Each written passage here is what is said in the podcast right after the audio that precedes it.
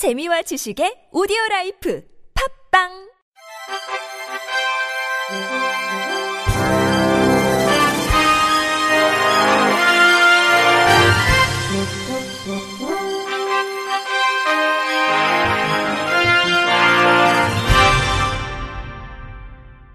청취자 여러분 안녕하십니까? 2월 19일 화요일 KBS 뉴스입니다. 서울시는 IR 센터 장애인 단체, 장애인 복지관 등의 기관에서 일할 중증장애인 인턴 모집 신청을 내일인 2월 20일까지 받는다고 밝혔습니다. 이번 인턴 모집은 서울 거주 만 18세 이상 중증장애인이라면 누구나 지원 가능합니다. 지원자 중 서류 심사와 면접을 거쳐 최종 선발된 인턴은 3월 4일부터 12월까지 10개월간 근무하게 됩니다. 인턴 시행 중에는 인턴 신규자 연수 및 보수 교육, 간담회 등 중간 점검을 통해 인턴 참여자가 겪는 어려움 등을 해소하는 기회를 갖습니다. 또 인턴 기간 종료 후에는 수기 공모를 통해 우수자에게 상금도 지급할 예정입니다.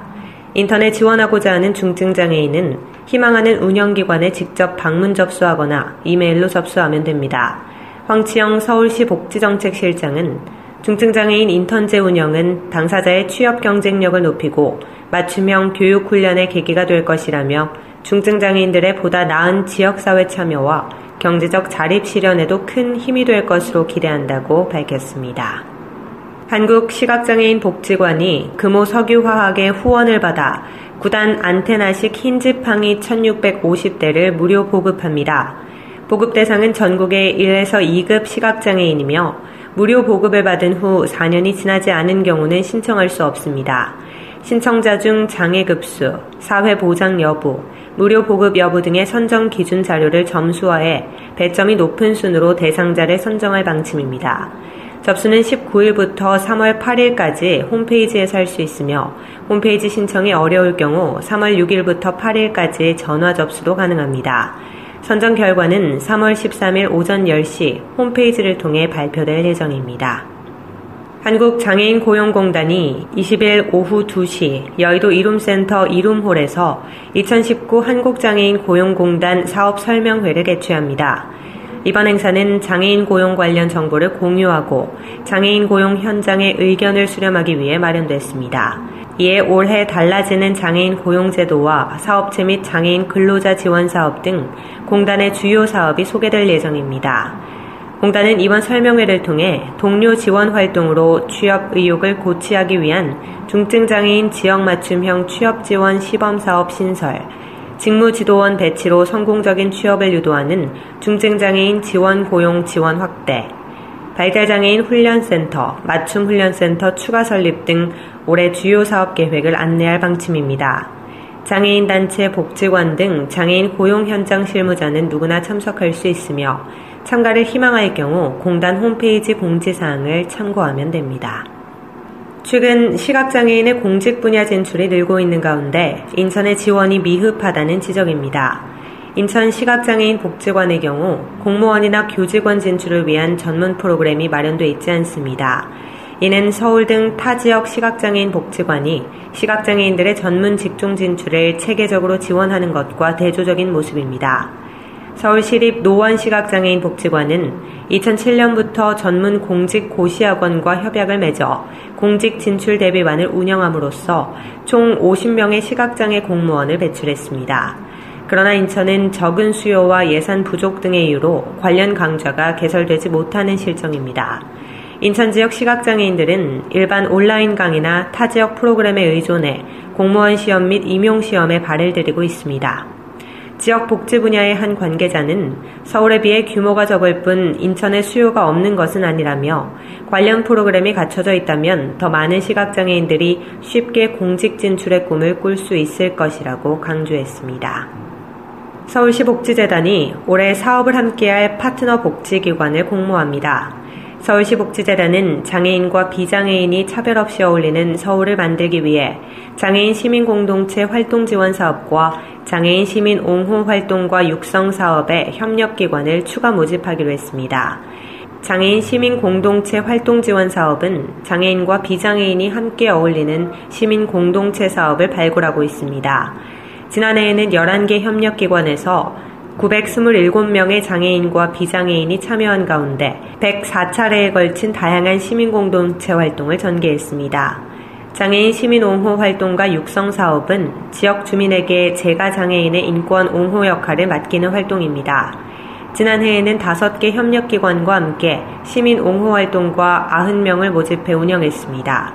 모집 기간은 3월 5일까지이며 서울시 복지재단 홈페이지에서 소정 양식을 내려받아 작성 후 우편 또는 방문 접수하면 됩니다. 정부가 다음 달부터 성인 발달장애인의 주간 활동을 지원합니다. 주간 활동 서비스는 성인 발달장애인이 낮에 여가 활동을 할 수 있도록 돕는 제도로 정부가 지난해 발달장애인 생애주기별 종합대책을 수립하면서 도입했습니다. 이에 따라 만 18세부터 64세 사이의 지적장애인과 자폐성 장애인은 소득과 재산에 상관없이 해당 사업을 신청할 수 있습니다. 단 대학생이나 근로활동 참여자, 거주시설 입소자 등은 지원 대상에서 제외됩니다. 지원 대상에게는 월 88시간 해당 서비스를 이용할 수 있는 바우처가 주어지며 한부모 가정이나 맞벌이 가정의 경우 서비스 이용 시간을 월 120시간으로 늘릴 수 있습니다. 해당 사업은 주민센터를 방문해 신청 가능하며 종합조사를 거쳐 지원 여부와 자격 유형이 결정됩니다. 복지부는 다음 달부터 광주광역시, 울산광역시, 경상남도 남해군에서 해당 서비스를 시작해 4월에서 5월쯤에는 전국 150여 개 지자체로 사업을 확대할 예정입니다. 국립재활원이 올해 한계병동 34병상을 대상으로 간호 간병 통합 서비스를 운영 시작했다고 밝혔습니다. 간호 간병 통합 서비스는 사적 고용 간병인이나 보호자 없이 병원의 전담 간호 인력이 24시간 환자를 돌보는 제도입니다. 이를 통해 보호자가 간병 부담에서 벗어나 직장 가정 생활을 할 수 있고 간병인 고용에 따른 경제적 부담도 덜 수 있습니다. 국립재활원은 간호 간병 통합 서비스 제공을 위해 전담 간호 인력 등을 배치했습니다. 또 환자 중심의 안전한 환경 조성 및 환자 안전관리 시스템을 구축해 보호자 없이도 안정적으로 입원 생활을 할 수 있도록 했습니다.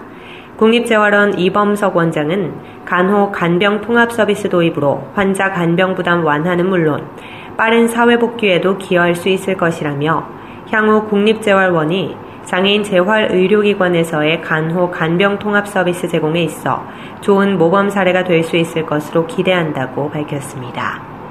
끝으로 날씨입니다. 내일은 전국이 구름이 많다가 오후부터 대체로 맑은 날씨를 보이겠습니다. 아침 한때 강원 영서남부와 충북 북부, 전북 동부 지역 곳곳에 따라 눈이 조금 내리는 곳이 있겠습니다.